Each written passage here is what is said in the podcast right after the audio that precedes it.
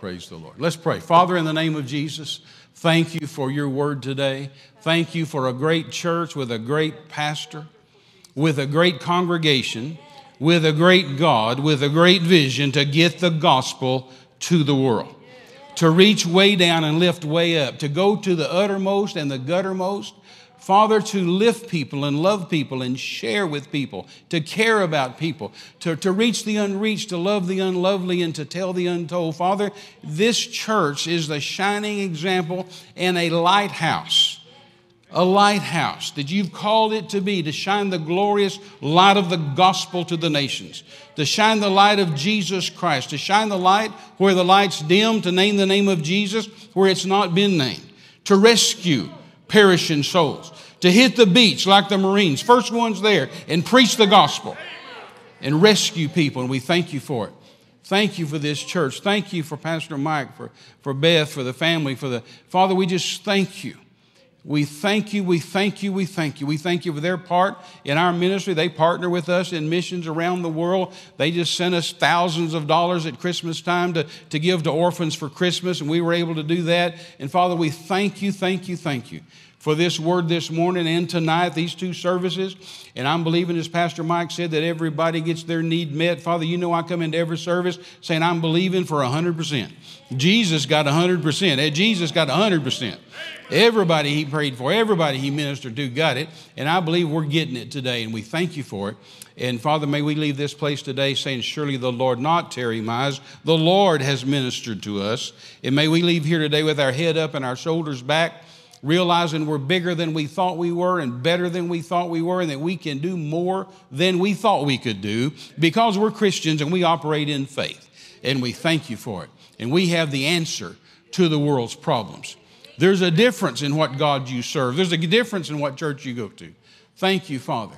And we give you the glory, the honor, the praise, the majesty, dominion in Jesus' name. And everybody said, Amen. You may be seated. Praise the Lord. You know, I've said this many times before and probably have said it here, but uh, if there wasn't a devil, then it just wouldn't make any difference where you went to church. You could just go to the big church and the fun church and the one with all the thrills and, and you know, whatever, you know, made you happy. But uh, there is a devil, and it makes a difference where you go to church. Amen. Amen. You want to go to church where you've got a pastor that'll fight hell for you that'll uh, run off the wolves. Amen.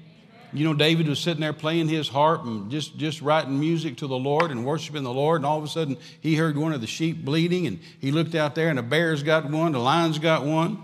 And, uh, you know, he didn't turn and run the other way. He threw that harp down and grabbed his, his uh, sling and went out there, but didn't even use it. He got so excited when he got out there where the, where the bear and the lion was, he just killed them with his bare hands in his lion hands, I guess. And you know, we go in museums and see these beautiful paintings, or we go in churches and see these paintings. Sometimes your big coffee table Bible will have paintings in them, and they'll have that picture of David killing the lion and the bear, and it always shows him standing off about 30, 40 yards and slinging his sling, and it bears over there, got the sheep in his mouth or the lions over there. But that's not what David said. Whenever he told that story in, in, in 1 Samuel 17, he said, I went out after that sheep to put that sheep down that belongs to my daddy, and you're not getting it. And he said, I took it out of his mouth, and when he rose against me, he said, I grabbed him by his beard and killed him. Amen. He didn't stand off 30, 40 yards and hit him with a sling, with a rock from his sling. He grabbed him by his beard. I mean, up close and personal and killed him. And that's the kind of people uh, we're looking for in church today, and that's certainly the kind of pastor you want to have. Amen. Amen. You know, we just came back from Samoa and from uh, from New Zealand, and in, in in both of the places I ministered there, I ministered in Rhema all week long, uh, and then ended it with their graduation. Uh, in South Pacific in Samoa, and then we went into a church there in uh, in New Zealand that was also a Samoan church, and uh, both of them did a did a haka for us. And some of you guys that have watched sports uh, over the years and you watch rugby and you see the World Cup and stuff like that, and some, one of the most famous rugby teams in the world is the, is the uh, uh, New Zealand All Blacks. And, and uh, and soccer teams and all that. And so before their matches, they'll come out and do a haka. And a haka is just where they, you know, they get all oiled up and take their shirts off and they paint everything and they beat their chest and they and they stick their tongues out to about there, you know, and they and they just they scream at the opponents and and and it all comes from their warrior days of when they were about to, to face a tribe in battle, uh, and and you know the loser's going to get eaten, and. Uh, and, and, so they, they do these whole hakas to instill fear and intimidation. And they're telling them, just like Goliath did to David, I'm going to cut your heart out. I'm going to kill you. I'm going to do this. I'm going to do this. I'm going to do this. But you know, whenever, uh, and, and so they, they did a couple of hakas for us there in New Zealand. Renee told the guys after they got through, she said, That's what I look like in prayer. When I'm in prayer, that's just what I look like.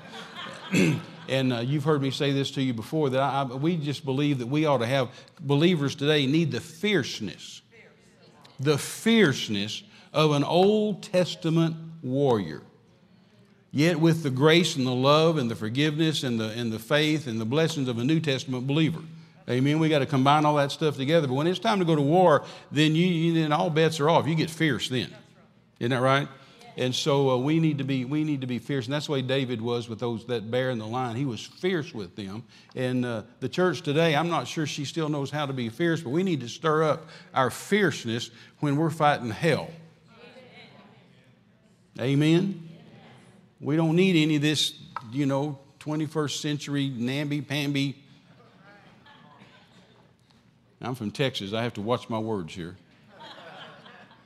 But we don't need this, this you know, sissified stuff of just, just, oh, Mr. Devil, if you won't bother me, I won't bother you. No, we need to have a visceral reaction and, and absolutely hate the things of hell. God hates sin. We ought to hate sin. Amen. And uh, sickness and disease, we ought to treat it like a rattlesnake. I told you before, I'm from West Texas. I despise rattlesnakes. I never, I never met a rattlesnake in my life I didn't kill.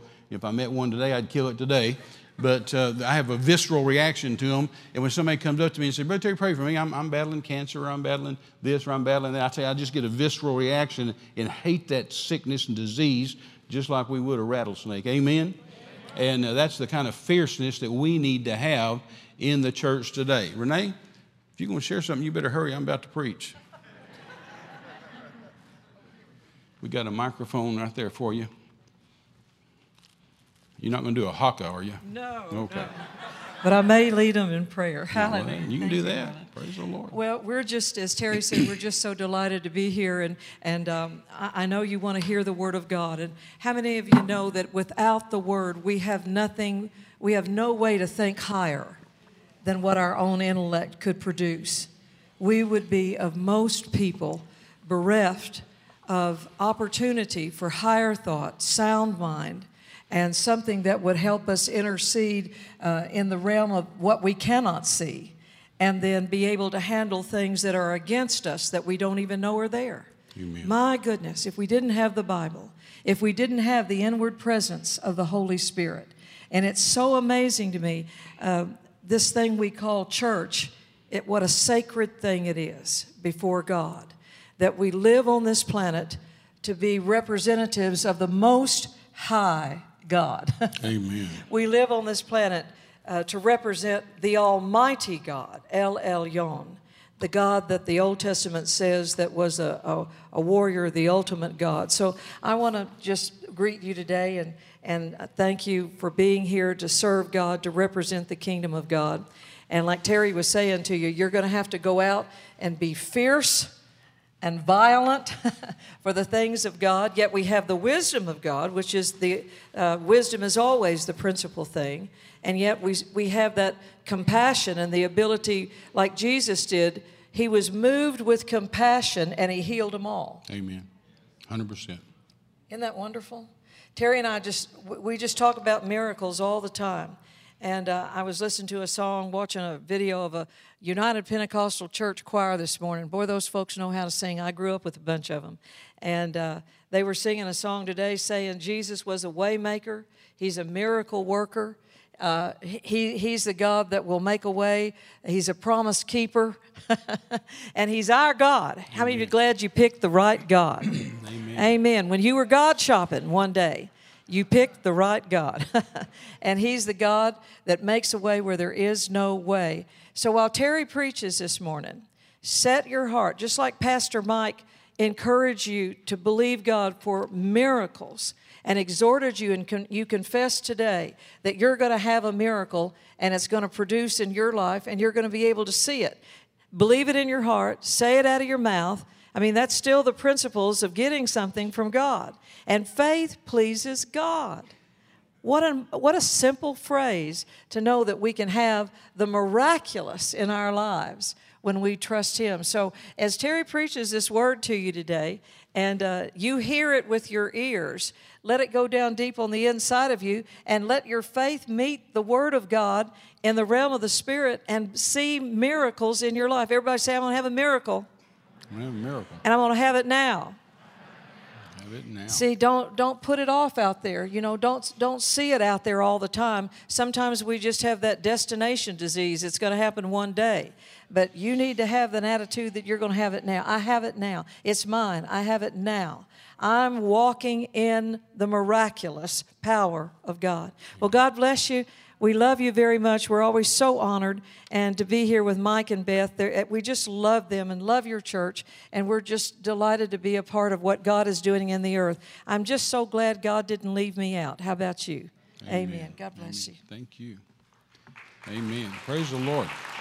You know, this last year we were, of course, all over the world in lots of different places and lots of pastors' conferences and, and uh, ministered again in Romania, as we do every year and have for over 20 years, to gypsy pastors. And, uh, and I've ministered to these gypsy pastors over and over and over and over and over and over and over. And sometimes fought with them. My goodness, they like to fight. And uh, sometimes they just stand right up in the pastor's conference and say, Brother Terry, that's not right. You know, so we, we just, but anyway, this last year we had such a breakthrough that uh, 300 of them contacted us and said, we, We've broken off, 300 of us have broken off from, they call their denomination, they call it a union. They said, We've broken off from our union and said, We're forming a new union and we're going to embrace the word of faith that you've been teaching us and embrace all the principles that you've been teaching us all these years. And uh, we're going to pay tithe. That's a, that's a major breakthrough and we're going to confess the word and we're going to say what God says and, and we're going to quit beating our wives. That's, that's good. And uh, they just had a whole declaration of things that they were going to embrace and do. And then at the end of it, they said, We're even, we're even going to throw out the thing that says women can't preach in the church, and we're going to let women preach in the church. So that's just a major, major, major breakthrough with, uh, with those pastors, sweet pastors, precious pastors. But, you know, uh, I bet they don't seem so precious when they're beating their wives, but they, uh, that's something they just have taught in the church for years that you beat your wife. And that's something that the wives have been taught in the church, so they just accept it. And bless their little hearts, you know, they come up and you can see the bruises under the makeup and you see the jaw out of line. And it just makes me want to beat on those guys, you know. In fact, I've threatened to beat on a few of them over the years. But, uh, but anyway, I'm, I'm excited about the breakthrough that they actually decided they're going to embrace the word of god embrace the, the word of faith and start to i tell you they've already they've already in the, in the years i've been teaching them they've already started over 400 churches. So man if they're going to now embrace the word of faith and, and, and get some things right no telling what they'll do but thank god. So we're planning a big meeting. Renee and i are planning a big meeting. We always do the, the meeting in romania but they're they're talking to us about going into either either holland either the netherlands or into uh, belgium this year and uh, just uh, invite thousands of gypsies from all over uh, Europe. There's four million in Romania, which is why we we've focused there. But there's you know millions others in uh, combined in other nations around the world. And then I wanted to say thank you to you guys. You guys send us uh, uh, every year at Christmas time. I just I just grab my phone and text a handful, double handful of personal friends, pastors, and just say, hey, we're, we're going to do Christmas for orphans this year, and, and we're going to help, uh, you know, all the kids that we can, and they get left out at Christmas sometimes. So if you'll just receive an offering, ask your people, just give a dollar. it's all you need to do. You don't need to pressure anybody, just give a dollar. And, uh, and so you guys have responded to that every year. In fact, last year, Pastor Mike contacted me before I contacted him. He said, hey, are you doing the orphans this year? I said, yes, sir. Uh, we're, we're, we're doing it. But uh, this last year, you sent us two different checks. I don't know why you sent us two, but you sent us two. And uh, sent one for, I think the first one was $5,200, and then the other one was 3,700, about, about $9,000 you guys sent to us that we sent to orphans. And, and just for you to know this, just FYI, 100% of everything we get uh, goes to the, the orphans. We don't keep any of it for administration. You know, it takes money for administration, and we'd be allowed to do that, but we just don't. We just cover the expenses uh, through our ministry, through Terry Mize Ministries, and we just put 100% of whatever people send for the orphans. And so this year we were we sent. Help me, Renee. What came in? I told I said just the other day, some ridiculous amount of money came in. Wasn't it 50, 57,000, 59,425.50 was the last figure I, I, I saw, which is an astronomical bunch of money.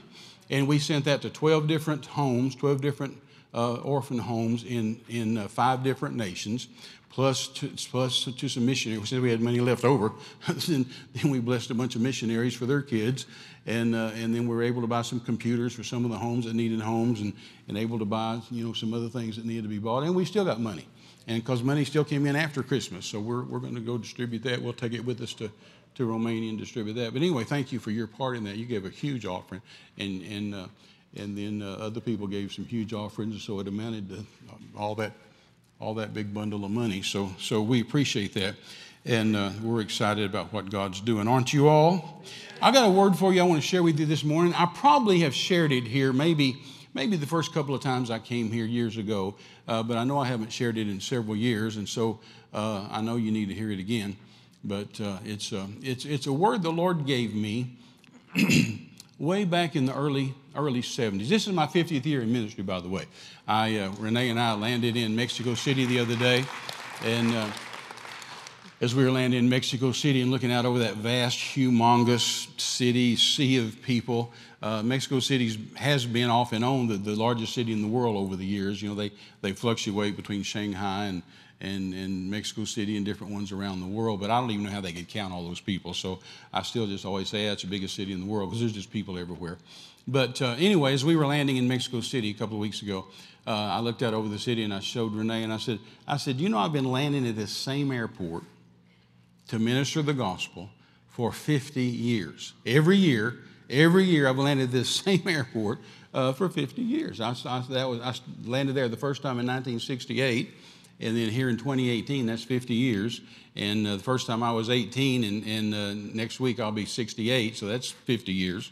And so uh, we've been in the ministry now uh, 50 years. Been preaching for 52 years because my pastor made me youth leader when I was 16, but I don't ever I don't ever count that. So I preached for those two years, 16, 16 and 17, and then I left for the mission fields at 18 and have never gone home. So uh, uh, we're excited about what God's doing, and we're excited about those those 50 years. And I've been majoring uh, this last month, and going to continue to major over the over the rest of the year, just on on things that have happened over over the last 50 years. I've seen a lot of things in 50 years. And I'm excited about the things that God's doing and has done in 50 years. I've had people ask me lots of times, Brother Terry, all the years you've been in the ministry, do you have any regrets? And I always say, Well, yeah, I do. I have, I have one regret, and that is that I regret that I only have one life to give for Jesus. You know, if I had two or three or four, I'd give all three or four of them, but I only have one. I can only give one, so I regret that.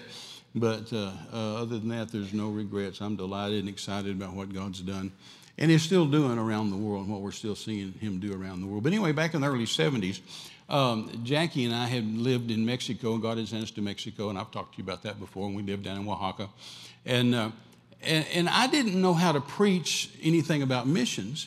I just knew how to do missions. And I knew God had called me since I was 13 years old to be a missionary. And so that's all I'd waited to do from the time I was 13 because mom and dad wouldn't let me go to the mission fields when I was 13. But finally, when I was 18, I took off for the jungles of Panama and lived with an Indian tribe that didn't wear clothes. And we lived wildcat style, no catch, no eat. If I shot a monkey, we ate monkey. If I shot a parrot, we ate parrot. And I didn't shoot anything, we didn't eat anything. And, uh, and so that's how I, I started. Uh, but then I'd come home, you know, and then later we moved to Mexico. Uh, after I got back from there, that we moved to Mexico. And, and I, we'd come home for Christmas and I'd have churches, pastors. And even back in those days, we had some organizations. Some of you guys, the older guys, will remember uh, Full Gospel Businessmen's Fellowship that Demos Shakarian started. And lots of, uh, lots of businessmen would meet once a month in their respective towns, and then they'd have a speaker come in. And I'd have a lot of those guys ask me, and, and a lot of pastors say, Terry, come to our church and teach us on missions. And every time they'd ask me that, I'd tell myself, I'd say to myself and to the Lord, I'd say, I don't know how. I don't know how to preach on missions. I don't know how to do missions. I just don't know how to preach on it because all I'd ever heard preached on it all my life in my church growing up was missionaries that come through the church and they'd just show slides and uh, uh, you know with hungry kids with bloated bellies and flies on their face and and uh, they'd have a real sad look on their face you know and little boy would be maybe have an empty bowl in his in his hand and be looking up you know real sad looking up and uh, and it, the caption say little Juanito hadn't had any uh, hadn't, hadn't had anything to eat today and uh, then they'd show a little pretty little girl, you know, and she'd be looking down and sad, and she'd be looking up at the camera, and, and it'd say, Little Maria never had a teddy bear. You know, and, and, and that's all based on guilt because you see that and you instantly feel guilty because your little Johnny fed his food to the dog, and uh, your little, your, you know, your little Susie, you know, ripped the dolls off of the heads off all her dolls. So, so, so it's it's a guilt based, it's a guilt based money raising thing to do that. It's all true. I mean, it is true. Those people do have bloated bellies and they do have flies on their faces and they, they do need something to eat. Those are true. But I never liked the method uh, used to, to, uh, to raise the money. And I told the Lord when I was just a teenager, I said, Lord, I'm not going to do that. I'm just not going to do that. And uh, when I first got to Mexico, I mean, we first got to Mexico. Uh, a, a, minister, just a really nice guy, loved me, and he's in heaven today, but he just kind of took me under his wing. And uh, he said to me one day, he said, Now, Terry, let me give you some advice. Let me help you. He said, You know, you're young and you're green and you just got here and you don't know what you're doing and uh, you don't have any partners, you don't have any money. And, and uh, he, said, uh, he said, Here's the key if you want the American church to give to missions, you must, M U S T, must make them feel guilty. And I said, I'm not going to do that. I've already been down this road watching missionaries do this. I'm, I'm not going to do it. He said, That's how it's done. I said, That's not how I'm going to do it. He said, You better do it that way or you're going to starve. And I said, I'm not going to starve. I said, God sent me down here and He's going to take care of us. And he said, You better learn how to do this. I said, I'm just not going to do this. He said, You better learn. I said, I'm not going to learn. I said, I, I reject the whole concept. And I asked him this. I said, I said, you know, here's an idea. I said, the Bible says faith comes by hearing the word. And I said, you know, when I want to have miracles, I preach on miracles. I want to have healings, I preach on healing. I want to get people feel the Holy Ghost, I preach on the Holy Ghost. You know, whatever you preach on, you get. I said, why don't I just preach on missions and tell the church they ought to get involved in missions? And they know they should. I mean, they, we all know we got to get involved in missions. That's, that's not an option for any Christian. That's, a, that's just, that's an order from Jesus. I mean, that's the Bible, right? And I said, and I'm a giver. I get involved in missions. I don't mind telling people to give because I give. So why can't I just preach the word on missions and uh, people will get excited because faith will come and they'll give to missions? He said, that's the dumbest thing I ever heard in my life. And I said, well, I'm going to prove it works. And so we went on a quest to prove it would work, to not make our needs known to anybody, to not show those pictures of hungry kids, even though that's real, they're really there, but not to use that as a fundraising deal, but to preach the word to word people so that they'd get excited about the word and faith had come about missions and they'd give. I thought that was a great idea. And after 50 years, I can honestly look back and say, you know what, that's worked. And we've proven that it's worked, and we've been an example of it working, and we were some of the first examples of it, of it working. And, uh, and I'm still excited about that today. But I began to, as these people would ask me to preach on missions, I just, I don't know how. Know. So finally, I went to the Lord in prayer and said, You're going to have to give me some, help me. Uh, I need to, they, they, they want me to preach on missions. I don't know how to preach on missions. I refuse to do it the way all the other missionaries do it. So I, I need you to give me the word on missions. And so the Lord gave me a word on missions, and uh, uh, it was four Bible principles for world missions. And then I've expanded it over the years to seven Bible principles for world missions. But uh, really I've expanded to three or four hundred Bible reasons for world missions. I just don't ever say that in church because that'd be discouraging to you, thinking that you're going to have to eat lunch here in a minute. And I'd say, take out your notepad and write down 400 Bible reasons for world missions. So we're just going to do seven, all right? And uh, and it, it has so blessed people over the year and so transformed people over the year. I remember preaching at a big convention in Fort Worth, Texas, back in 1970. Mm, nine, I believe it was. And uh, Brother Hagin was there speaking, and you know, Brother Copeland was speaking, and I was speaking, and Jerry Savelle was speaking, and and uh, just Fred Price was speaking. Just so many of the great Word of Faith preachers. We were all speaking at this, this big convention in Fort Worth. And, uh, and they asked me to speak on missions. And finally, I knew how because I had these four principles that God had given me. And I got up and preached them. And like I said, I expanded now to seven. But, but I got up and preached it. And after I finished preaching it that, that afternoon or that night or when, whatever kind of service it was, uh, Fred Price came up to me. And he tells this on himself, so I'm, I'm, I'm free to tell it. But he, he, he came up to me and, and, Fred's, you know, tall. Everybody's taller than me. And so Fred's, you know, up here like this. And he, he walked up to me and grabbed me by my coat lapels and pulled me up. Man, I'm up on my tiptoes, you know. He pulled me right up into his face like this.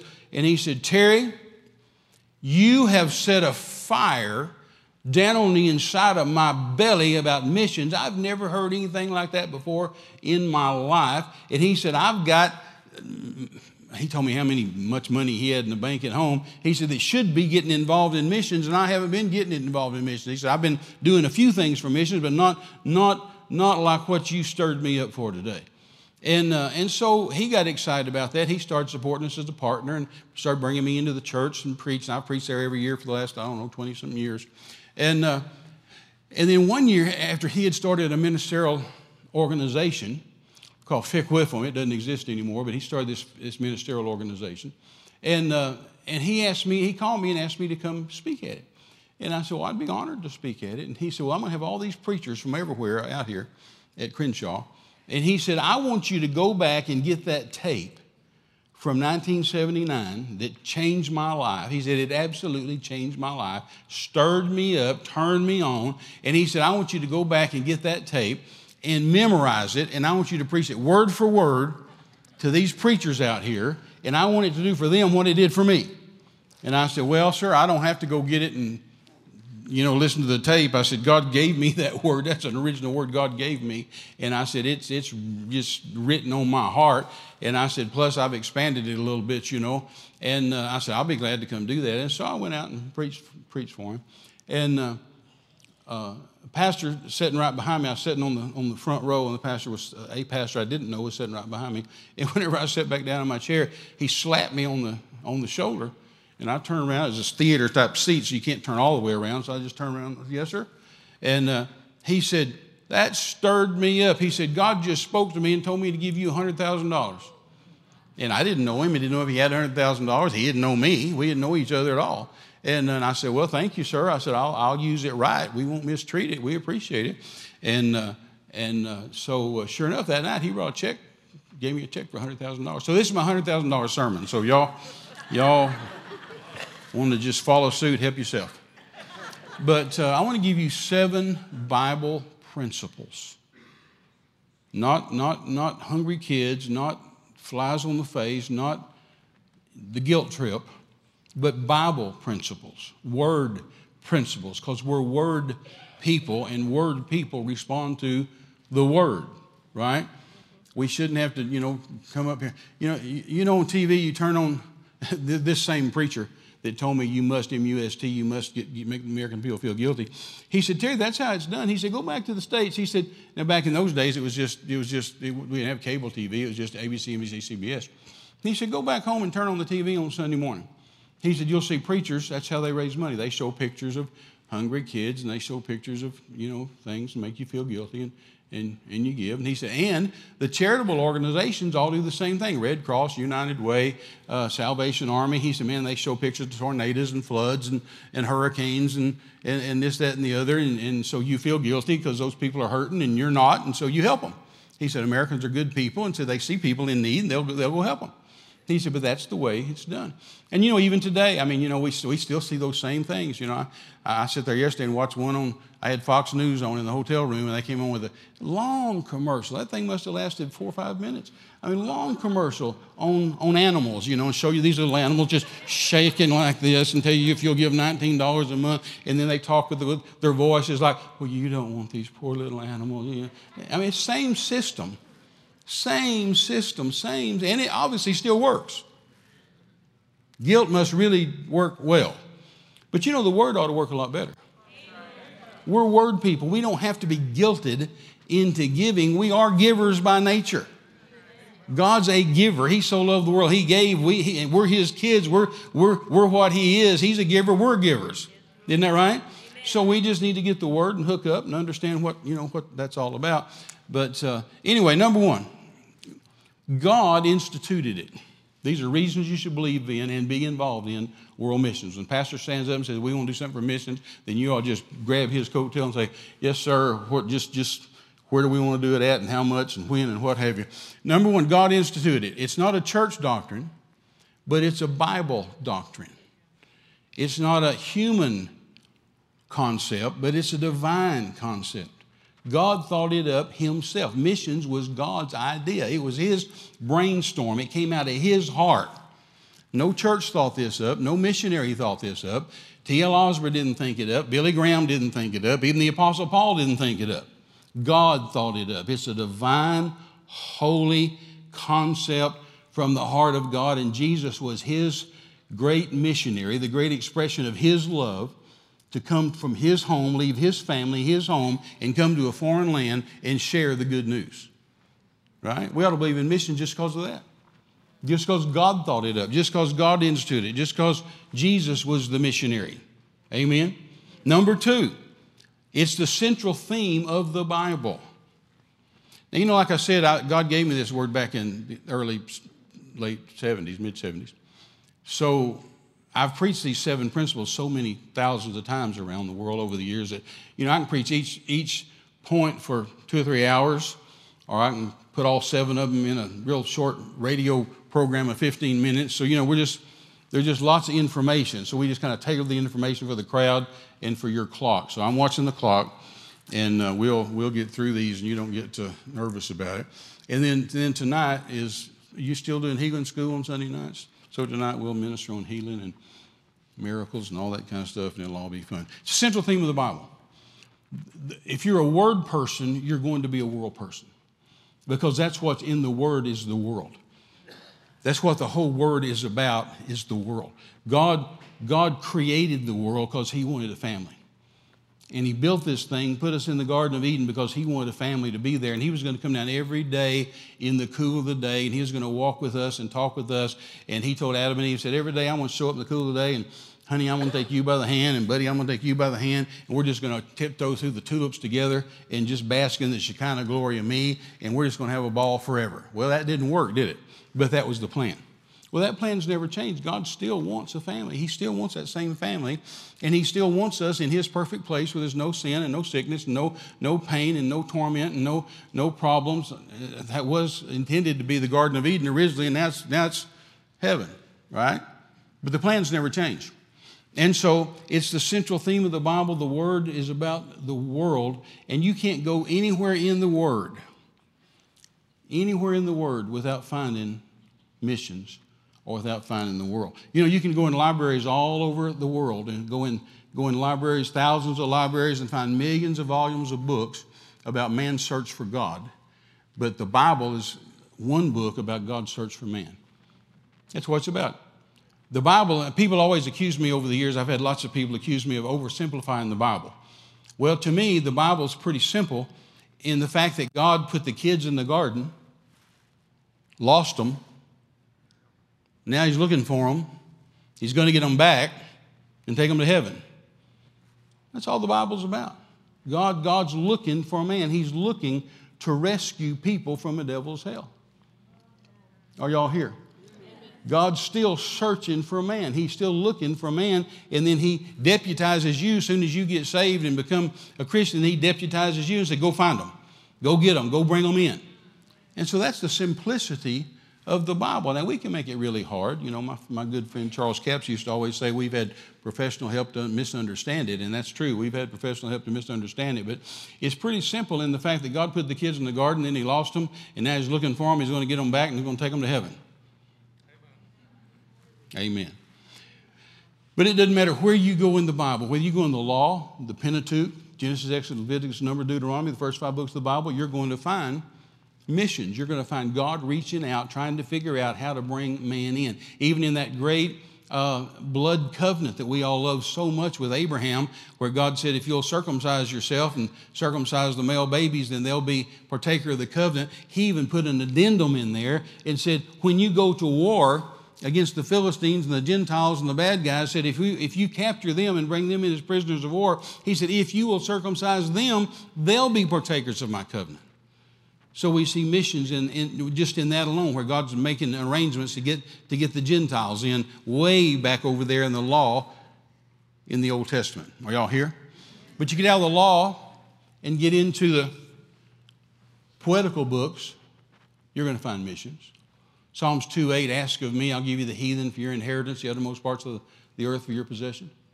Psalms 96 10, say to the heathen, the Lord reigns.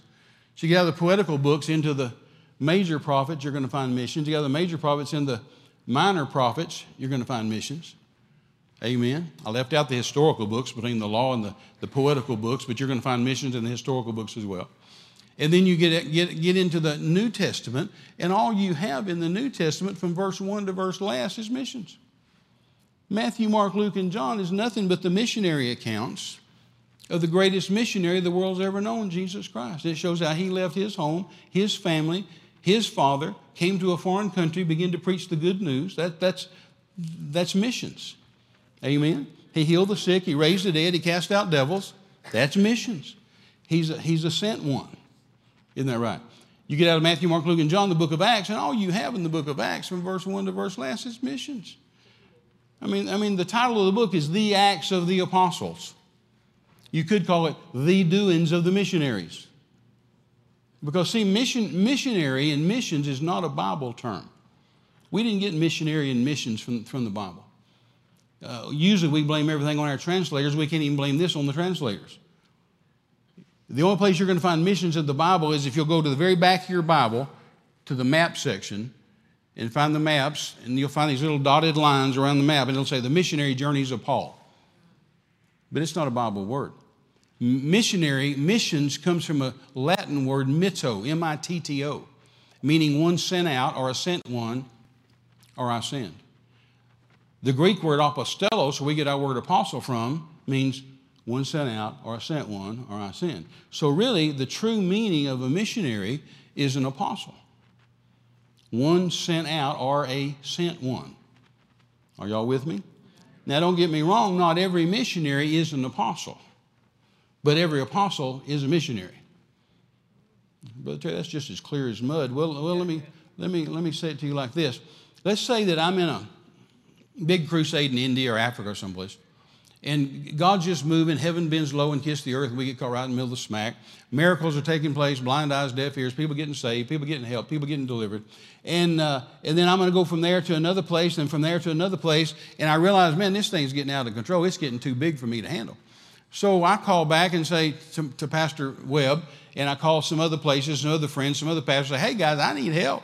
I need some people that can drive cars.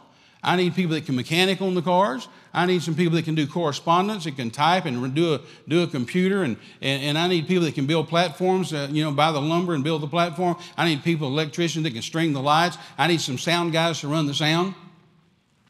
Well, and they send those people over. Mike stands up here and he says, Hey, we, Brother Terry needs some help. Need some, we need some sound people. We need some light people. And we need some mechanics. And, and some of y'all say, Hey, hey, hey, I'll, I'll do it. Well, He'd call you up here, lay hands on you, and pray for you legitimately as missionaries. You would legitimately be missionaries sent on a mission, one sent out, uh, worthy of missionary prayer and worthy of missionary support. But you wouldn't be an apostle, right? You'd really be functioning in the ministry of helps to help the apostle. Isn't that right?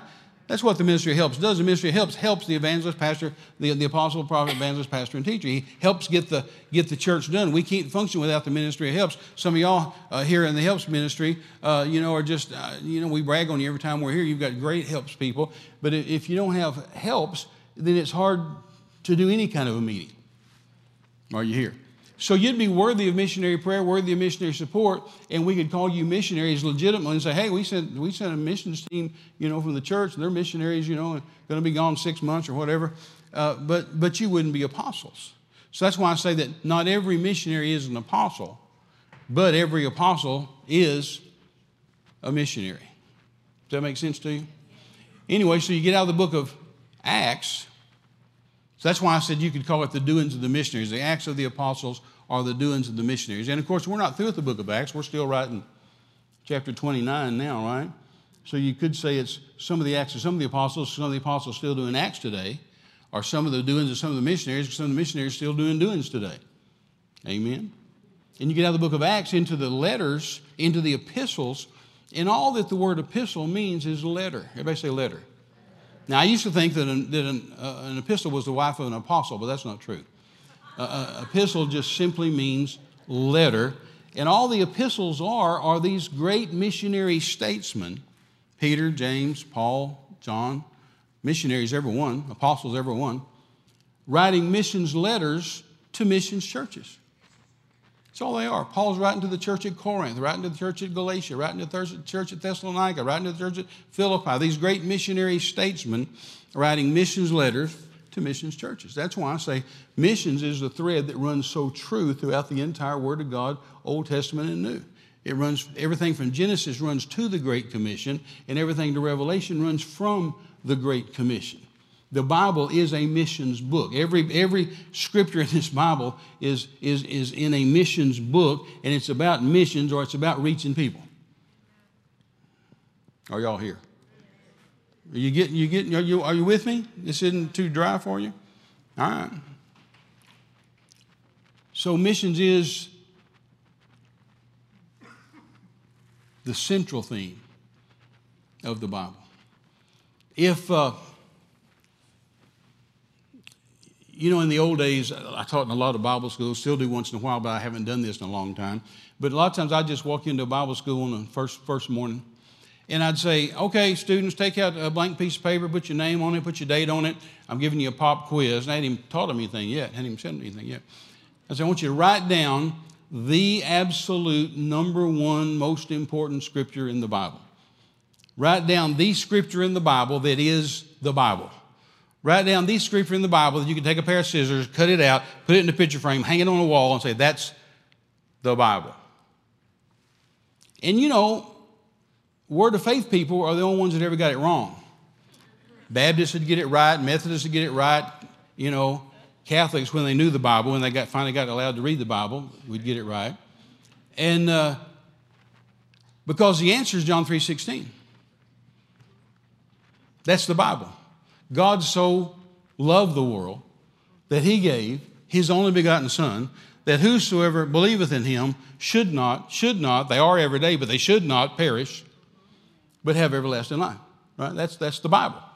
You just put that, hang that on the wall and say, that's, that's the heart of God. That's, that's the Bible, right? Word of faith people would put, God meets all my needs according to his rich glory by Christ Jesus. Or, or it'd be some, it'd be some gimme, gimme, bless me, bless me scripture. And then I'd say, okay, turn that paper in. And then I'd tell them, all right, here's the answer. The answer is John 3.16.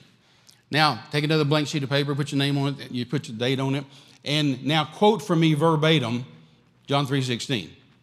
And again, it was hilarious to see who could do it and who couldn't do it. Of course, I guess you couldn't do that anymore. Now we've got 9,000 translations of the Bible, so it's, it's hard to even stand up in church and say, quote this scripture with me, because you get all these people that quote all these different, uh, different versions or what have you. But missions is the central theme of the Bible. If John, and if John 3.16 is the central text of the Bible, and it certainly is, then the Great Commission would be the, great, would be the central theme of the Bible get the gospel to the world. You still here? Number three. What's my time here? Number three. Jesus commands it. Why should you believe in missions? Why should you get involved in missions? Why should missions be important to you? Jesus commands it. Jesus commands it. That ought to get us hooked right there. It wasn't a suggestion, it was a command. Jesus said, Go ye, ye means you. I've had people say to me, Brother Terry, now I don't, I don't have a call to go. I said, You don't have a call to stay. I can show you all over the Bible where you got a call to go. You can't show me anywhere you got a call to stay. Now, of course, I realize that not everybody's supposed to go be a missionary, live in country, eat monkeys and bugs and worms and stuff like dog and cat and rat like I do. But every believer is a missionary, either a goer or a sender. But we're a team. It's not us against you, it's us working together. It's a missions team. It's a missions team. It's a missions team. You know, this church is a missionary church. This church supports a number of missionaries around the world, and, and a number of them I know personally, and they're doing a good job. And, and you're, a, you're a team hooked up with them. Are you here? Are you really here? And, and we don't see it as us against them, we see it as a team working together. That we're all missionaries. Some are goers, some are senders, some are prayers, right? But we can't just opt out of the system. We can't just say, okay, God, I tell you what, now here's how I'm going to do my Christianity. I'm not going to be involved in missions. No, you can't do that. If you're going to be a mission, if you're going to be a Christian, you're going to be a missionary in one capacity or another. Right? And see, the, the, and one's not more important than the other. You know, I come in here and tell you a story about raising the dead or casting out devil or whatever, but, but I, and so you say, oh man, Terry Mize does this great stuff. Yeah, but I couldn't do it without my partners. Right? If the church didn't send me and didn't help me, you know, Paul made a very powerful statement in Romans chapter 10, didn't he? He, talked, he was talking about the heathen in foreign countries and places getting saved. And uh, in fact, he's actually even talking about Israel getting saved. Uh, but he said, uh, he said, all the heathen have to do to be saved is call on the name of the Lord. Isn't that simple? Those old heathen, wherever they are in Africa or India or, or Indonesia or, or, or, Los Angeles or wherever they are, uh, all they have to do to get saved is call on the name of the Lord. How simple is that? But then he asked four very pointed questions. And he said, But how can they call on someone in whom they've not believed? Question one. And how can they believe in someone in whom they've not heard? Question two. And how can they hear without a preacher? Question three. And how can they preach lest they be sent? Question four. And then he wraps that all up by saying in verse 17, so we understand or we see then that faith comes by hearing, and hearing by the word of God. Now, we, of course, in the church take that out of context, and that's okay to do that. We take it all out of context and we, we we talk about, you know, that's how to get a new car or a new job or a new house or a, or a diamond ring or a new fishing pole or whatever it is you want, that, that faith comes by hearing, hearing by the word of God. And that's all true. That'll work because it's a spiritual law. But in context, Paul was actually talking about, Romans 10, salvation. Talking about those heathen, and then ended it all up by saying, So then we understand that faith comes by hearing. The preacher goes and preaches, the heathen hear, the heathen believe, the heathen call, the heathen get saved. So we understand faith comes by hearing, and hearing by the Word of God. Amen? And so, five times Jesus gives us the Great Commission. Now, the Word says we ought to be really sticklers about this, and we ought to, we ought to watch everything be established out of the mouths of two or three. Well, here's five. Five times He gave us the Great Commission. And he, so that's why I said that number three is Jesus commands it. Matthew, 18, Matthew 28, 18 to 20 says, Jesus came and spake to them, saying, All power is given to me in heaven and in earth. Go ye therefore and teach all nations, baptizing them in the name of the Father, the Son, and the Holy Ghost, teaching them to observe all things whatsoever I've commanded you. And lo, I'm with you always, even to the end of the world. Amen. That's the Great Commission in Matthew. Mark 16, 15 through 18, he said unto them, Go ye into all the world and preach the gospel to every creature. He that believeth is baptized shall be saved, and he that believeth not shall be damned. And these signs shall follow them that believe. In my name they'll cast out devils. And Jesus gave us those signs and he listed the order of simplicity, the easiest thing first. Any Christian ought to be able to dispatch the devil on short notice. Amen. So he said, In my name you'll cast out devils.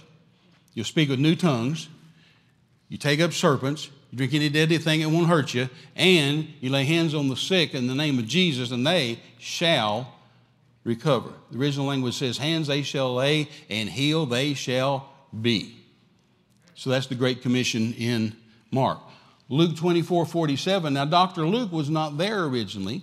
He wasn't part of the, you know, 12 disciples in, in the original bunch there. He wasn't he wasn't with Jesus personally. So when he came along, he had to interview everybody and ask questions and then write the book of Luke based on the interview. So he wasn't there when Jesus gave the Great Commission, so he asked them about it.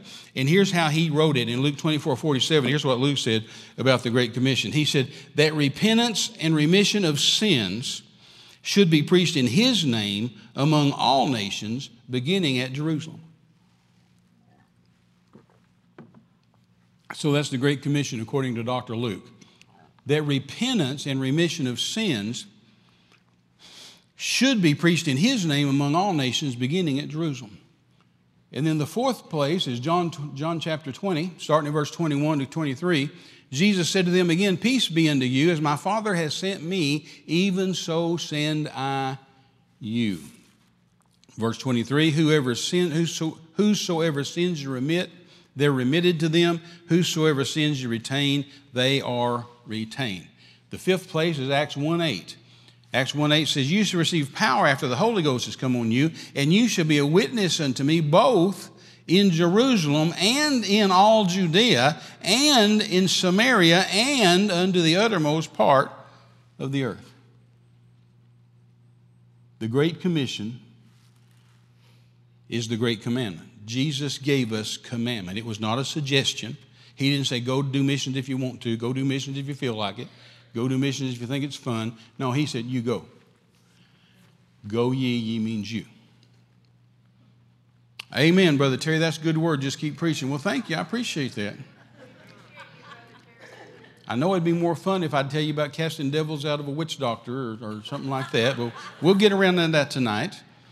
I'm just going to give you some word this morning about, about the world that cost God his son and cost Jesus his blood and what the church is for, what the church is about. Amen. You know, I think when we get our churches, you know, I've often said when, when, when, when the great commandment, when the great commandments grip your heart, the great commission is soon to follow. Amen. And when a church gets so involved in missions, and so involved in outreach and so involved in souls and so involved in soul winning, then, then you, you don't get bored congregations. You know, bored congregations are dangerous. Worst thing than a bored congregation is a bored pastor. But you know, if, if a congregation's bored, they don't know why they're there, then they get in church and they sit and they look around and they say, uh, wonder what they spent on that piano. Well, now look, they got a keyboard up there besides the piano. That's ridiculous. That's redundant. Nobody asked me if they could buy a keyboard. Who picked the color of this carpet? Don't you know Brother Copeland's carpet is blue? And Brother Copeland has a plexiglass pulpit instead of wood? I thought this was a word church. that's what happens to bored Christians. And they get to looking around saying, Oh, I don't like her. What's she doing sitting over there?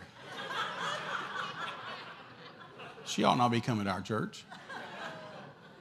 So, pastor's wife got on a new dress. What in the world are they spending my tithe on? Those are dangerous congregations. That's a dangerous church, you know. And God forbid if your baby gets bit in the nursery. Man. But see if you come in here saying, souls, souls, souls. Holy God. Holy God. God gave Jesus to win souls. Peter was crucified upside down for souls. Paul had his head cut off for souls. Thomas was horribly martyred in India for souls. They hanged Dr. Luke, killed him for souls. Then all of a sudden, who cares if we got a keyboard or we got what color the carpet is or, or, or whatever else is going on? Nobody cares because we're, we're focused on a centralized thing of outreach. That our church is about standing in the pulpit, feeding the sheep, equipping them, making them good ministers of the gospel, and then them going out there and just winning the lost and casting out devils and running, just causing panic in the regions of the damned. Amen.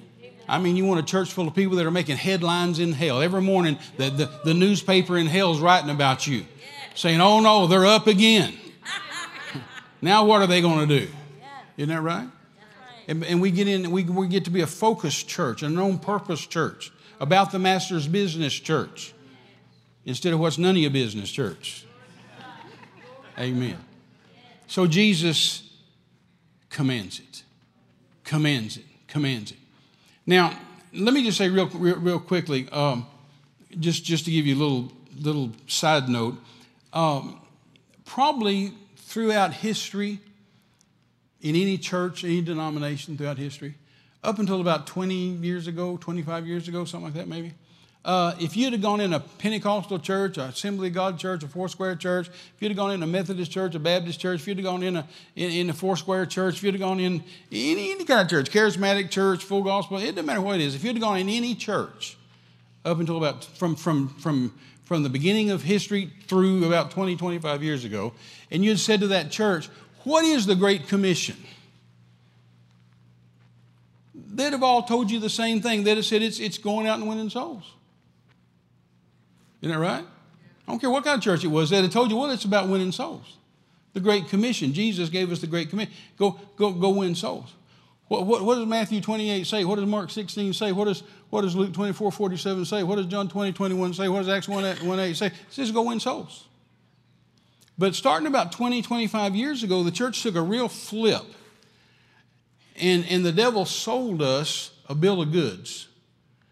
And, uh, you know, the devil does that. I mean, he works, he has his whole departments working all the time on how to deceive the church. In fact, Renee and I have talked about this a number of times. We, we believe, Pastor Mike, that the same demon, and it's a demon from hell, the same demon that sold political correctness to America sold seeker sensitive to the church. Amen? Just shut up, don't say anything, go to church, you know, have a good time, go home, don't do anything. Don't offend anybody. Don't ruffle anybody's feathers. The same demon that sold political correctness to America sold seeker sensitive to the church. But, uh, but now, if you go into church in the last 20, 25 years, almost any church, anywhere of any, any brand, and say to them, What's the Great Commission? They'll say this they'll say, Making disciples. What? When did that happen? Throughout history, it's been winning souls, reaching the lost, reaching people, fishing for souls, rescuing people, salvation, bringing people in. And now it's all, it, it's flipped now to forget the lost, forget the souls, just make disciples out of Christians. We've gone from reaching the lost to teaching the taught. Now, you know, if you're the devil, that's a pretty good deal. Because if you're the devil, then you say to the church, hey, I got an idea. You guys just get deeper in the word and deeper in the word and get taught and taught and taught and taught and just, just, just get as deep and as taught as you want to. At, at whatever you do, don't win the lost. Just get so busy being disciples and making disciples that you don't reach the lost. Because the devil realizes that you're Christians, you're going to heaven, you're not going to hell. So you're a lost cause as far as he's concerned. So what he wants to do is, is turn you into a direction where you're inward and it's bless me, bless me, bless me, bless me. It's me, my wife, son, his wife, us four, no more. As long as you don't go reach the Lord. We don't care how deep you get in here and how taught you get in here and how many Greek words you learn in here how much you read a concordance in here. Just don't go win anybody. Teach the taught, don't reach the lost. That's the, that's the motto of hell. Teach the taught, don't reach the lost. Are y'all here? Yet Jesus died for what? Souls for the lost. Jesus never ever died for a Christian, he died for sinners. Isn't that right? The blood of Jesus is for sinners. Paul died for sinners. Peter died for sinners. Andrew died for sinners. Luke died for sinners. Thomas died for sinners. Bartholomew, Bartholomew was skinned alive. They skinned him alive. Now, I'm a hunter and a fisherman. I've skinned lots of stuff, but skinned alive for the gospel's sake. Isn't that amazing? All those martyrs, all those people that died, all those people that were, the Bible says, were sawn in half and were rendered asunder and were fed to the lions, and all, all those martyrs' deaths was about souls. Souls. And the devil trying to stop souls from being won. We're, we're just not that stupid, are we? We're not going to fall into that trap, are we? It's like, hey, we're soul winners, first, last, and always. Thank God for the church and thank God for teaching, wonderful teaching. But then we hit the streets and we, we witness to people and talk to people because our God's just better than everybody else's. Oh, that's not politically correct, is it? Our God does miracles, the Bible says. The Bible says no other God does miracles. And I can attest to that. I've been to all those countries, all those other gods. They don't do miracles. They don't do miracles. The Bible says no God saves after our sort. No, no God saves like Jehovah. There's no God like Jehovah. But see, when you go out with power, when you're at Costco or Walmart or Sam's Club or the gas station or, or the neighborhood or wherever, and somebody's sitting over there depressed and crying and, and, and down, and you say a word in season, you speak to them. You know, the Bible, you know, the, Jesus taught us in uh, Mark 16 just to touch people. He didn't say pray for them, he said lay hands on them. Now, I'm not against prayer. I'm just saying Jesus didn't say pray for the sick and they'll be healed. He said lay hands on the sick and they'll be healed. So, you know, for years, and, and, then you just see all those scriptures in the Bible, Old Testament, about the touching, about the laying on of hands, about the imparting of blessing, about the imparting of the birthright, about, uh, and, and then you read Matthew, Mark, Luke, and John, and you realize that Jesus, everybody that Jesus healed, everybody Jesus healed, everybody, 100% that Jesus healed, he either touched them, or he spoke to them, or he did both of those things. He touched them and spoke to them. So I said all that to say this, and here I'm on a rabbit trail away from my sermon. I'm sorry. Uh, I was doing so good, I hadn't got on a rabbit trail so far this morning. But, but, but for years, I've just said, now, Jesus, you said just lay hands on people. So I'm going out today, and, and as I see people around town, I, I, I'm praying the anointing of God on me so that when I see somebody, I'm going to figure a way to touch them. I'm not going to pray for them.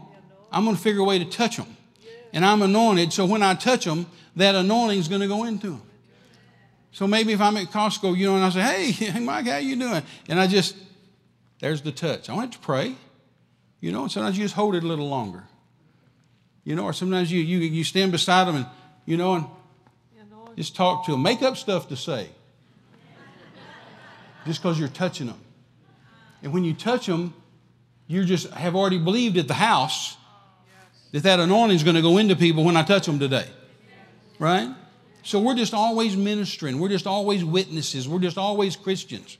Right? You don't have to have a you have to get on a soapbox at Costco and start preaching. I mean you can, but you don't have to. You just touch people. But yet already having settled that at home. You I've told people for, for decades and decades and decades, they ask me about my crusades overseas, and, and, and I always say, well, I win the battle at home. Before I ever get on the airplane and go over there, I, I win it here. I win it in prayer here. I already know what's going to happen when I get there because I've won it here. I don't wait till I get there and then say, What am I here for? Oh, yeah, I'm going to preach. No, no, no, no, no, no, no. We, well, we've already won this over here. Does that make sense to you?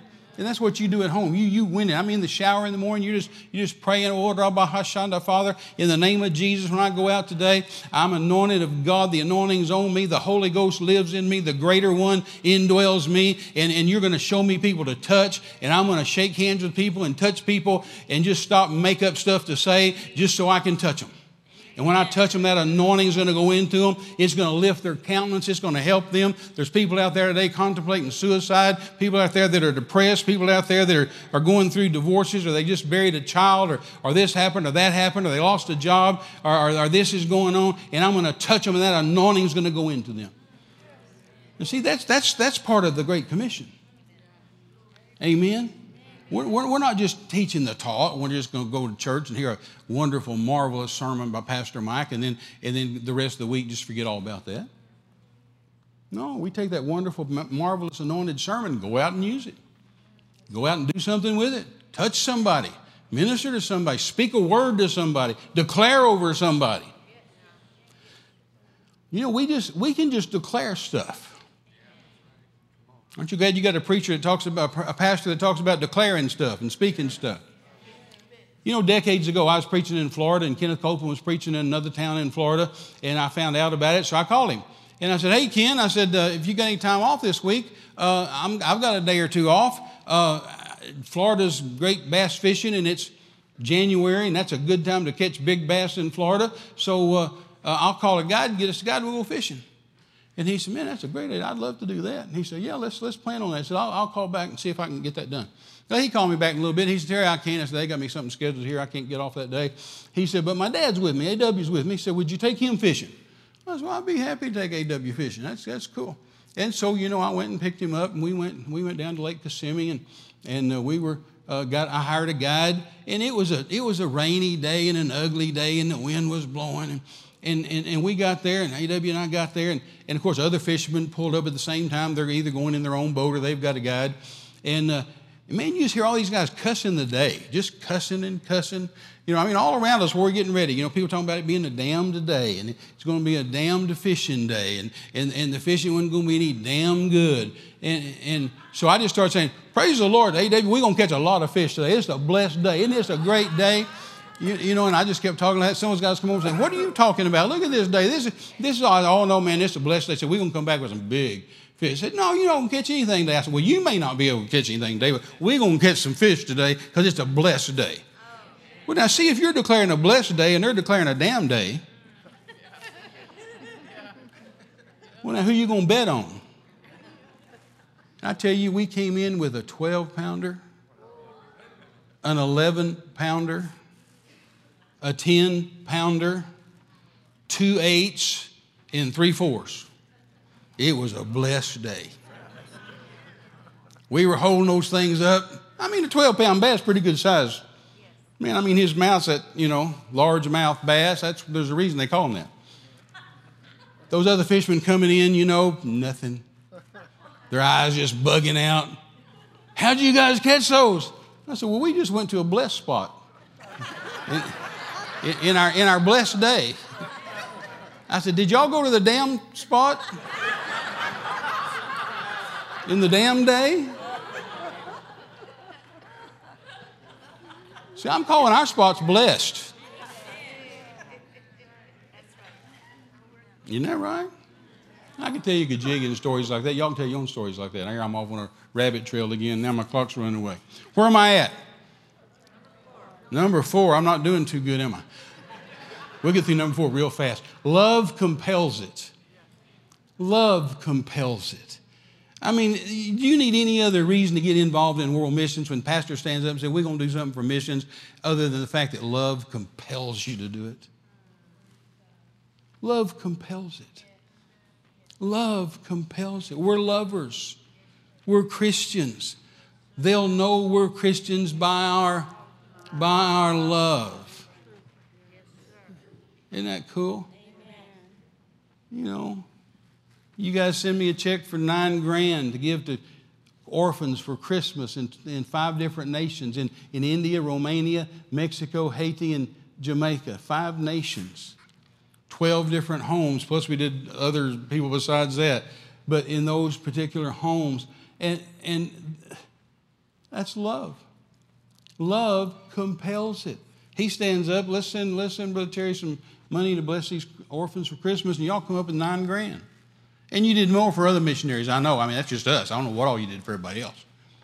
But see, that's what Christianity is. Love compels it. Sure, Pastor Mike, let's do it. And like I said, I didn't even contact him last year. He contacted me. Renee and I were sitting doing a doing a podcast, had our earphones on, doing the podcast there, and the microphones and there in the office. And, and, and he texted, Hey, you doing a you doing Christmas for orphans this year? I texted him back, Yeah, we sure are. So he, he's already asking me instead of me asking him. Because you guys are lovers. And love compels it. 1 John 3 17 says, when you see your brother in need and shut up your bowels of compassion from him, how dwelleth the love of God in him? That's a question. How dwelleth the love of God in him? Amen.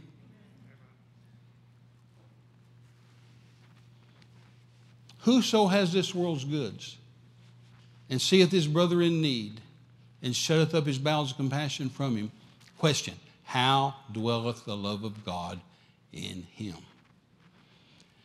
Then he goes on to say in verse 18, he said, Now, now brethren, so let, let us not love just in tongue and word, but in deed and in truth. You know, the word goes on to say, it tells us if you see somebody that, that, that, that's hungry and you just say, Oh, bless you, brother, be warmed and filled, but and don't do anything for him, he said, that, that, that doesn't work. But love compels it. Jesus said, God so loved the world, he gave his only begotten son. Love, love compels it. He so loved, he gave. He so loved, he gave. He so loved, he love and love and giving always goes together. The Bible says God is love. I wish it said God is love and love is giving. It, it talks all the way around that, but I wish it just said it in plain English. God is love, love is given. Because that's what love is. See, you can, you can give to someone without loving them. But you can't love someone without giving to them. That would have been a good place for all the wives to elbow their husbands. you, can love, you can give to somebody without loving them, but you can't love somebody without giving. If you love them, you're going to give. Amen, Brother Terry. Praise the Lord. Number five, fairness requires it. It's not fair that we hear the gospel and get to go to heaven and somebody else doesn't. It's not fair. It's just not right. You know, we live in this great country of America where you hear the gospel and hear the gospel and hear the gospel, and it's on radio and it's on television and it's, it's on every corner. And, and even in the movies you watch and in the TV shows you watch, there, there's always something in there about somebody preaching the gospel or somebody quoting scriptures. Or, do you ever notice in all these cop shows, all the cops can quote scriptures? I'm always amazed how just, you know, somebody will, somebody will say something to some detective, you know, about and he'll just and he'll just quote some whole scripture, you know, that I'd have had to go look up myself. And I'm a preacher; I do this for a living. And here this cop just starts squirting out scripture, and they just write them in. You just can't watch a TV show hardly without the gospel somehow.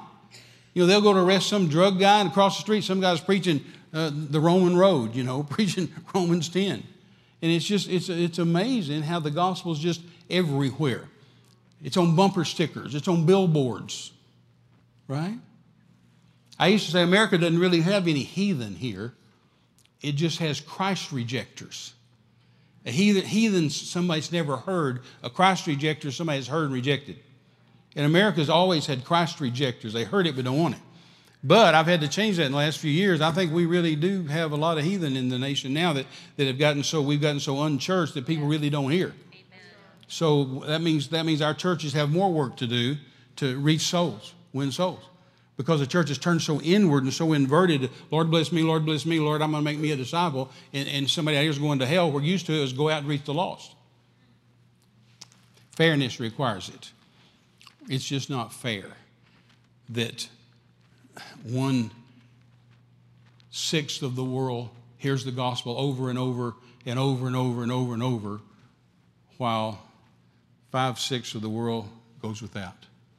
How would you feel if you were God, if you were, on, if you were the Lord of the harvest, sitting on your harvest, on your throne, looking at the harvest field, the world, and you see this one little area of the United States just bombarded over and over with the gospel 24 7, and while all these parts go without? It's not fair. It's just not fair. So we Christians ought to be involved in mission just, just for that point alone. It's just not fair.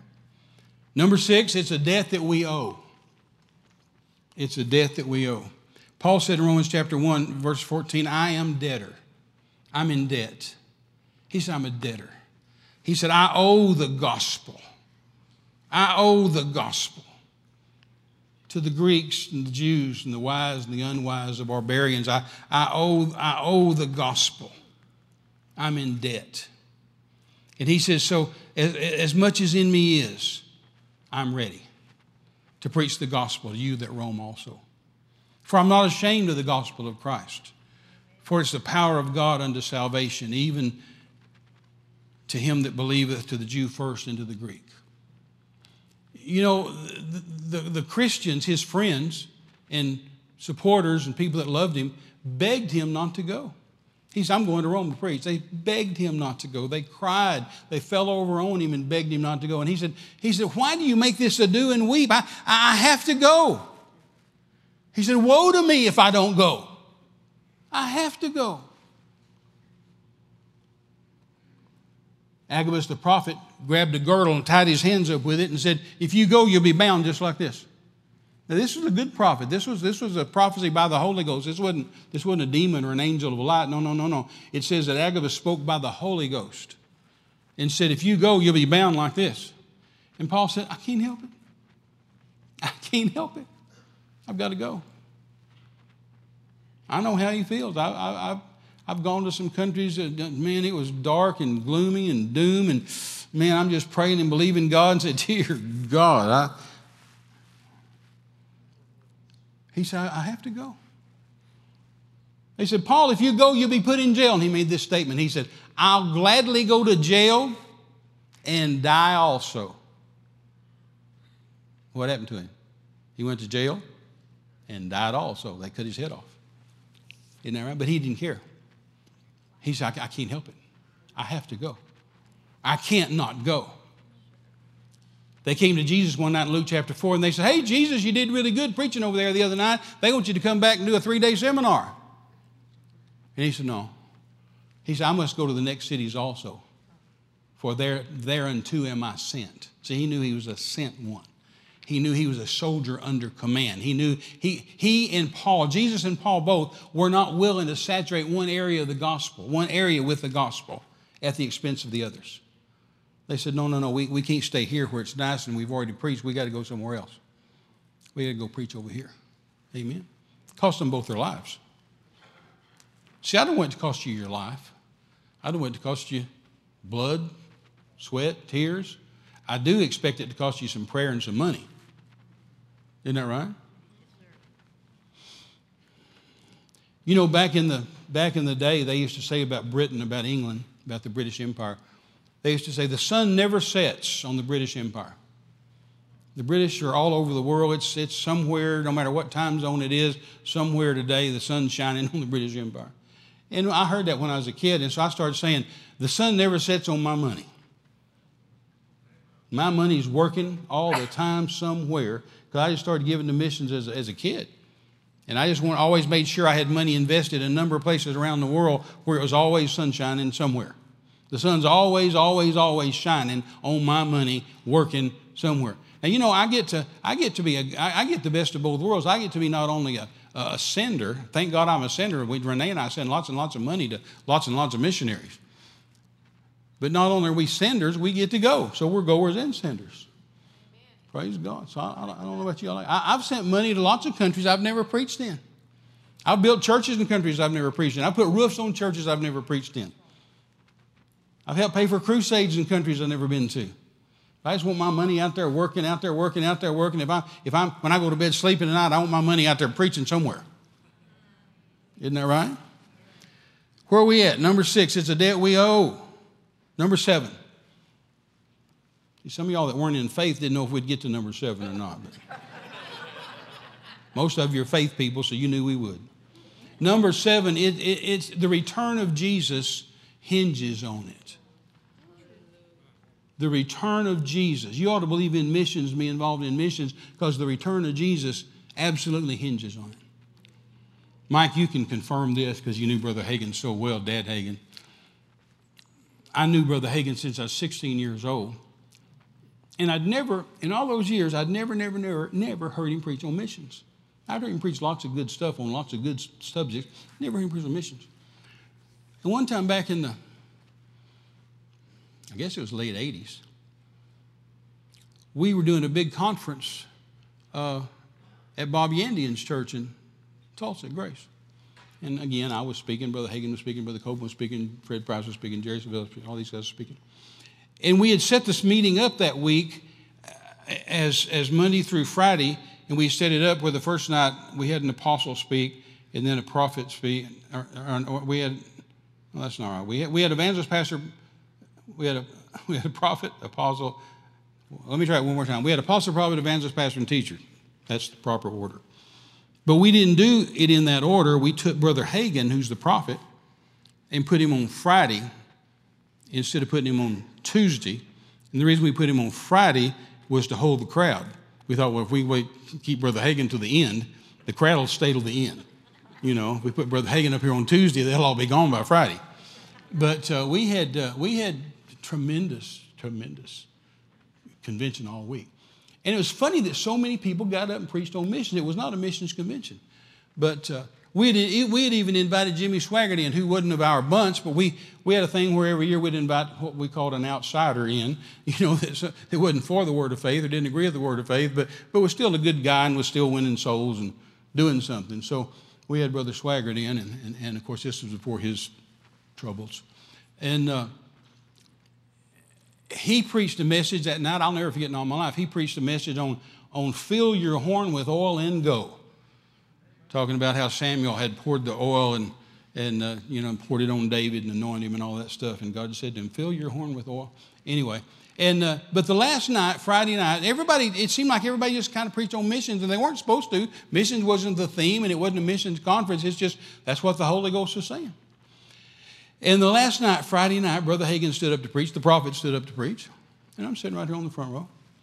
And uh, he started preaching out of James chapter 5. Is that right? Where's my scripture here? Yeah. 5 7. Be patient, therefore, brethren, unto the coming of the Lord. Behold, the husbandman waiteth for the precious fruit of the earth and has long patience for it until he receive the early and the latter rain. And he started preaching on this scripture and then started preaching missions. And I sat there and began to run along ahead thinking, he's going to preach on missions. Dear God, Kenneth Hagin's going to preach on missions. And uh, I, I, whirled around behind me, and Ken Jr. was sitting on the, you know, Pastor Hagin now, uh, Kenny Wayne, was sitting on the behind me. And uh, I said, Ken, he's going to preach on missions. He said, Terry, I think he is. I, I, I, I think he's going to preach on missions. I said, Have you ever heard him do that before? And he said, Never, never. I turned to Buddy Harrison, who's, who's his Brother Hagin's son in law. I said, Buddy, you ever heard Dad preach on missions ever, ever in your whole life? He said, Never in my entire life have I ever heard that before. And, and he preached this marvelous message on, on, on James chapter 5. But, but, but what I'm saying is, number seven is that the return of Jesus hinges on, and that's what Brother Hagin was saying here in James chapter 5. The, the husbandman, the Father, God, is waiting on the precious fruit of the earth. That's us. He's waiting and has long patience for it, and he's wanting to receive the precious fruit of the earth to himself. The return of Jesus hinges on world missions. Jesus said in Matthew 24 14, now Jesus is a prophet, and Jesus prophesied, Matthew 24 14, and he said, This gospel of the kingdom shall be preached in all the world as a witness to all, A double L, longest word in the Bible, all nations, and then shall the end come. So we're not waiting on God, God's waiting on us. He's waiting on us to get the gospel to the world. This gospel of the kingdom, Jesus said, shall be preached in all the world as a witness to all nations, and then the end shall come. Now, all my life, I've had people stand up in church, and even prophets stand up in church. They say, Hey, you know, sleep with one eye open tonight facing the east because Jesus could come tonight. Every Bible prophecy's been fulfilled. Everything's happened. Everything's done. He could, he could come down. And I always go up to him after service and say, well, what about Jesus? Remember Jesus? He was a prophet. He was the best prophet I ever heard, better than you. And he said that this gospel of the kingdom shall be reached in all the world as witness to all nations, and then, then the end shall come. Now, I was a good little Pentecostal boy. I went to sleep, Beth, every night facing my east wall. I mean, every, every night of the world, I went to bed facing the east wall of my bedroom. But, uh, but you know, Jesus hasn't come yet. But he is coming. And he said the end shall come when we get off our uh, blessed assurance and get the gospel to the whole world. One more scripture for you. Can you handle one more? Revelation chapter 7, verse 9 and 10. John, John the Revelator, looked and he said, After this I beheld, and lo, a great multitude, which no man could number, of all nations and kindreds and people and tongues, stood before the throne and before the Lamb, clothed with robes and palms in their hands, and cried with a loud voice, saying, Salvation to our God which sitteth on the throne and unto the Lamb.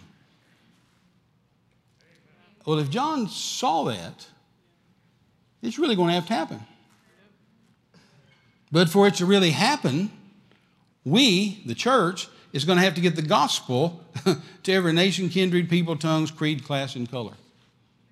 Amen. We've got our job cut out for us to do to cause the precious fruit of the earth to be gathered to the husbandman, and then God gets to take us to heaven, and Jesus is going to come on that, he's going to be that great white horse rider written on his vesture and on his thigh, Lord of Lords and King of Kings.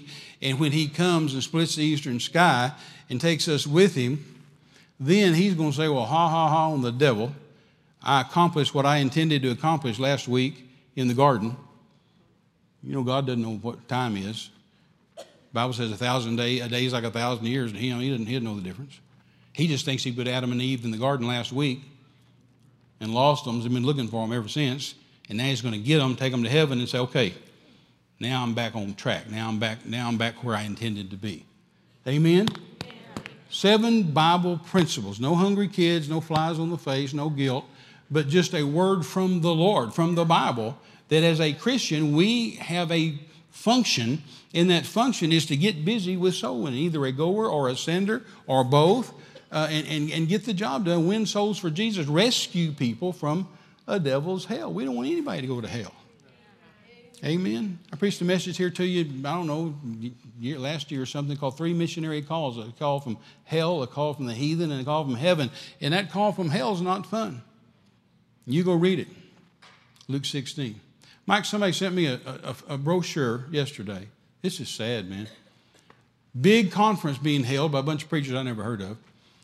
But it's supposed to be a real doctrine that's going to take the nation. And it's called, the conference is called Rethinking Hell. Rethinking Hell. In other words, there's no hell. Now, if you were the devil, wouldn't you like that sermon? Wouldn't you like that conference? You know, I went to a, a gentleman, you know who I'm talking about. I went to a gentleman, spent five hours with him a few years ago because he was preaching grace, which is wonderful, but way out of line, which is not. And I sat there and talked to him for five hours, and I said, Look, look, look, I love you. And I love this guy, and he loves me. I said, I, I love you, buddy. I love you. But I said, you've got to, you've got to follow every doctrine. You've got to, you've got to, you've got to see where every, every doctrine is going to go. And I said, if we follow this doctrine that you're preaching, this extreme, out of balance grace, grace is wonderful, grace is great, but the way you've got it going, it's not. And if you follow it out, because you're telling people already not to repent, you're forbidding people to repent, forbidding sinners to repent, forbidding Christians to repent. And I said, if you follow that out where it's going to, because it'll go somewhere, you always follow a message where it's going to go. Don't just hear a word sometimes say, oh, that's a great word. No, look at that word and say, where does that go? Take this word I preached today and say, where does that go? What goes to soul winning? Doesn't it? It goes to getting people out and winning souls and winning the lost. I mean, you follow it. Where is this going to go to? And I said to him, I said, if you follow this out, you're already saying don't repent. So pretty soon you're going to be saying logically, the next logical step is that, well, there's nothing to repent of. If you don't repent, there's nothing to repent of. So therefore there's no what? Sin. If you believe there's no sin, you follow that out, then you're going to have to say, well, then there's no punishment for sin. If there's no sin, then there's no. See, we all sit here and say, hey, dear God, there's sin and there's a punishment for sin. It's hell. But no, no, no, no. If you're believing that other direction, you're saying, well, if there's no sin, then there's no punishment for sin, so there's no hell. So let's rethink health. I said to Renee yesterday, I said, see here, I, have been saying this for five years now, that it's going to come to this point to where there's no hell. And if there's no hell, well, then, you know, there's no devil. Either there's no devil or the devil's going to get saved and go to heaven. One of those two. Because if there's no hell, and if there's no sin, you see how dangerous that is? So I got this brochure yesterday Rethink Hell. Well, I don't need to rethink hell. I read Luke 16 where Jesus said hell has torments, plural. Plural. And where the rich man said, Please send that beggar to touch my, dip his finger in water and cool my tongue because I'm tormented in this flame. Right? Luke 16. Well, did y'all get anything out of all that? It's 15 to 15 to 12. You got your beans set to burn at 12?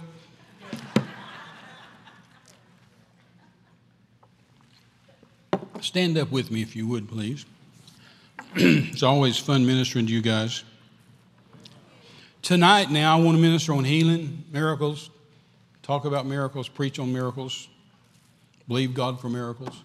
And uh, uh, doesn't mean you can't get one this morning. I'm going to pray for you right now, but, but tonight we'll focus that direction. Praise the Lord. Father, thank you for this word today. Seven Bible principles, solid Bible principles, why we Christians should believe in and be involved in missions. Right here through our local church, right here with Pastor Mike. Whatever direction you lead him, Father, to missions, just lead him, guide him, direct him, and the church can grab his coattail and say, Pastor, we're with you, and uh, we're about the Master's business. And so, Father, take this message today. Seven Bible principles, Bible principles, Bible principles. No, no pictures of hungry kids, no flies on the face, no bloated bellies, even though that's real and those kids are really there and they're really hungry. That I understand that, but, but guilt is not our, not our method today.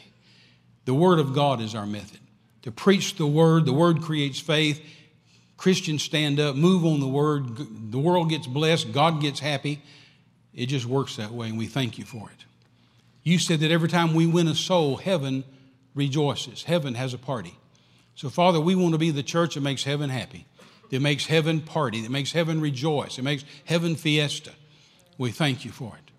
And Father, I thank you that every man, woman, boy, and girl in this place are soul winners, missionaries, prayers, goers, or senders, but they're missionaries. They don't opt out of the system and say, "No, I'm not going to play. I'm not going to. I'm not going to opt in the system. I'm going to opt out."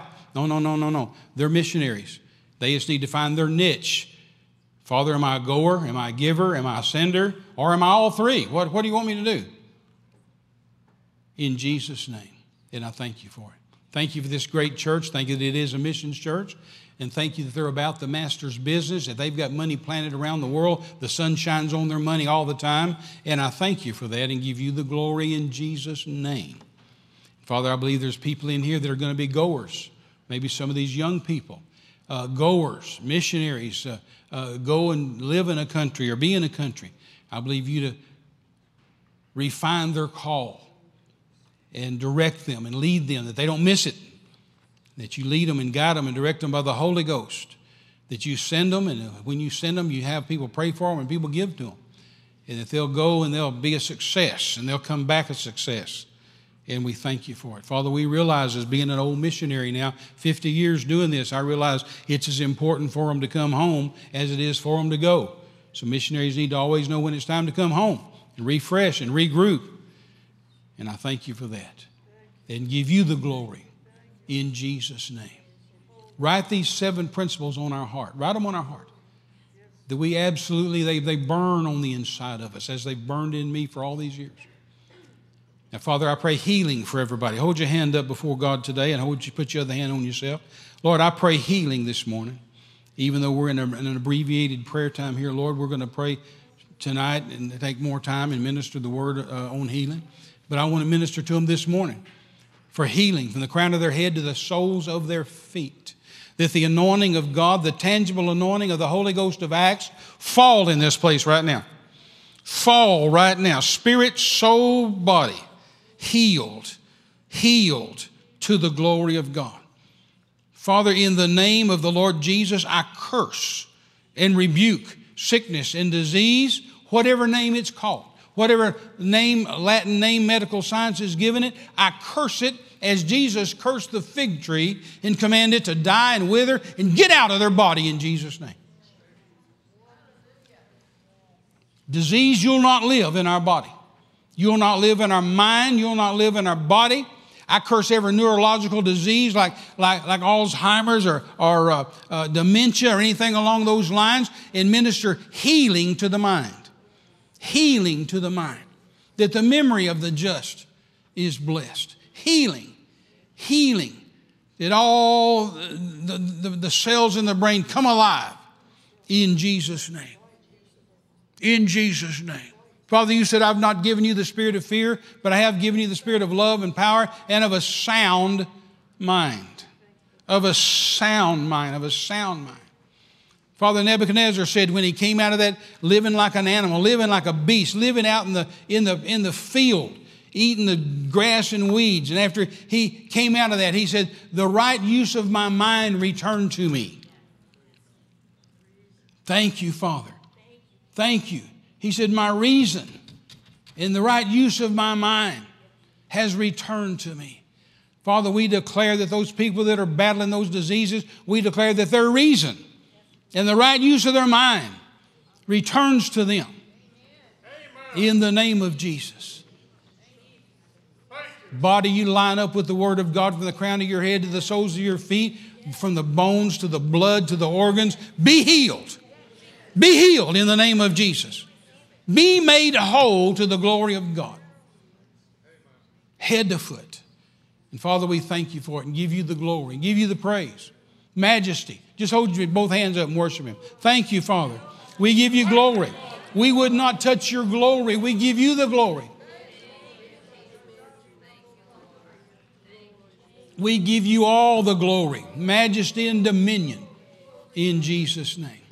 If you're here this morning, you're not saved, you're not born again, or if you're watching on, on Facebook, you've not accepted Jesus into your heart, you never asked Him into your heart, you don't know if you died today, if you'd go to heaven or if you'd go to hell.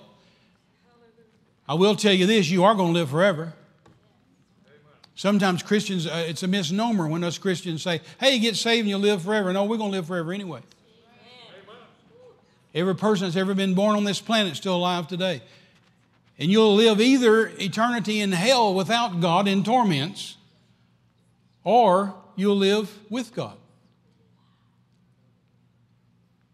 And today, that's your option. Today, that's your choice. There'll be a day when you don't have a choice anymore, but right now, you got a choice. Don't let it be too late. So if that's you, if you want to get saved today, you want to give your heart to Jesus today, you want to make your salvation sure, just lift your hand. I'll see it and pray for you. Just say, Terry, pray for me. I need to accept Jesus. I need to make things right. Anybody, anybody, anybody, anybody? I see some folks with their hands up, but they're just praising the Lord. So anybody wave at me? You want me to pray for you? You're not saved? You're not born again? All right. All right. Well, for those of you that are watching on Facebook, audience or congregation, pray this prayer with me. And you watch it on Facebook, pray this prayer. Or if you're listening to the audio uh, later, if you're listening to a CD later, pray this prayer. Say, Father, I come before you today to accept Jesus. I believe in my heart Jesus Christ is the Son of God. I believe he was born of a virgin, lived on this earth as a man, died on the cross for me paid for my sins with his blood, and that you've forgiven me of all my sins. And I thank you for that. Wash me in the blood of Jesus, make me a new creature. I'm born again, and I'm a Christian. I'll serve you the rest of my days. In Jesus' name, amen, amen, amen. Praise the Lord. Well, if you prayed that online, or on Facebook, or if you prayed it by listening to the CD later, then uh, write the church here, write to Foothill Family Church, write Pastor Mike Webb, let them know. You can contact us if you want to. I'm always happy to hear from you. You can always find me at terrymize.com or terrymize.org or just, you know, all that kind of stuff. By the way, we put a podcast out every week. Renee and I put a podcast out every Wednesday. And so there's a fresh one, a new one every Wednesday, but then there's almost 100 archived that you can go back and listen to. And you can just find that, and that's free for nothing at terrymize.com. And you can just turn us on, turn us off, tell us to preach, tell us to shut up. And uh, on Wednesdays, grab your Bible and a cup of coffee and just, you know, go with us. And we'll just have a good time. And uh, we, we really enjoy doing those. And I love the fact that it's free and you can just get it anytime you want to. And so you listen, those of you listening on Facebook can do that. You can go to terrymize.com. But anyway, if you accepted the Lord with this prayer, let the church know, let Pastor Mike know. I mean, we don't want you just to get lost out there, uh, but we want you to know that you, you know, know they, if you don't live here in this area, well, they'll know where there is a good church in your area, and we'll find out where a good church is in your area. But you need a Bible, and you need a Bible teaching church. If you live in this area, I highly recommend this church and Pastor Pastor Webb. Praise the Lord. Did y'all get anything out of all this today? Well, give the Lord a good hand. Pastor?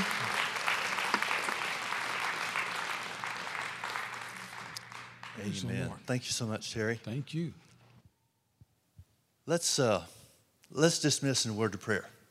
Father, you said in your word that Jesus is waiting for the precious fruit of the earth and has long patience for it until he receives the early and the latter rain. Well, you told us in Zechariah chapter 10 and verse 1 that we're to pray and to ask you for the rain. So we do that right now. We ask you, Father, for the rain. We ask for the presence of God and the power of God to be in manifestation in the church, not just this church, but including this church.